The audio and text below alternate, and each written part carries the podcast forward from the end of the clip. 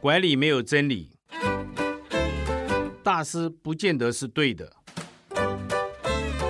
欢迎来到汤明哲教错的十堂课。你好，我是汤明哲。我在美国麻省理工学院拿到博士之后，教书教了三十四年。我教的都叫做策略管理。有十年我是在美国教书。我常常说，我的工作是在误美国人子弟。那现在回想起来，虽然是个戏称，不过好像是真的。为什么？因为教了这么多年之后，才发觉到说有很多事情是教错的。那我在台湾教书教了二十四年，那学术的观念在进步，每一年在回想的时候，都会想到有很多的理论或者很多诠释的方式需要重新再讲一遍。那我现在教书的时候，我会跟学生说，我知道十年之后，我现在教的有百分之五十可能是错的，可是我现在不晓得哪百分之五十是错的。所以老师一定误人子弟，那子弟如何避免被误？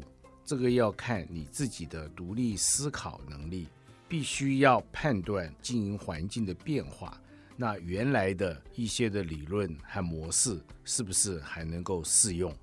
这个就是这门课的目的。为什么要录这一门课？因为企业管理。跟物理跟数学是不一样，在物理里面，你氢加氧一定是水；在企业管理里面，一加一可能要大于二，所以管理没有真理。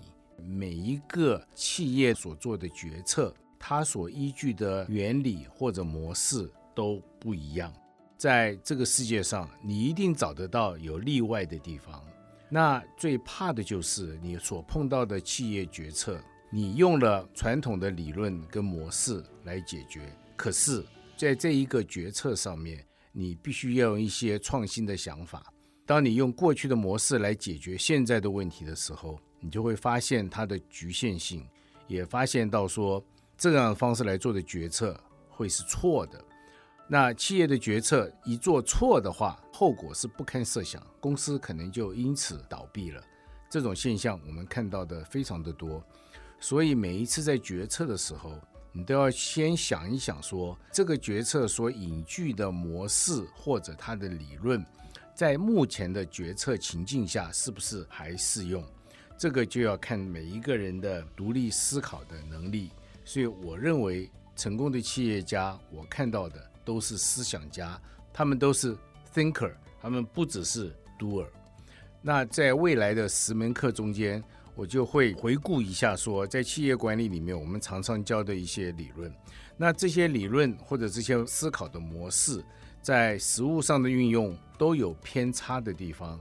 所以听完这门课之后，你应该就知道说，所有的这些理论都不能够尽信。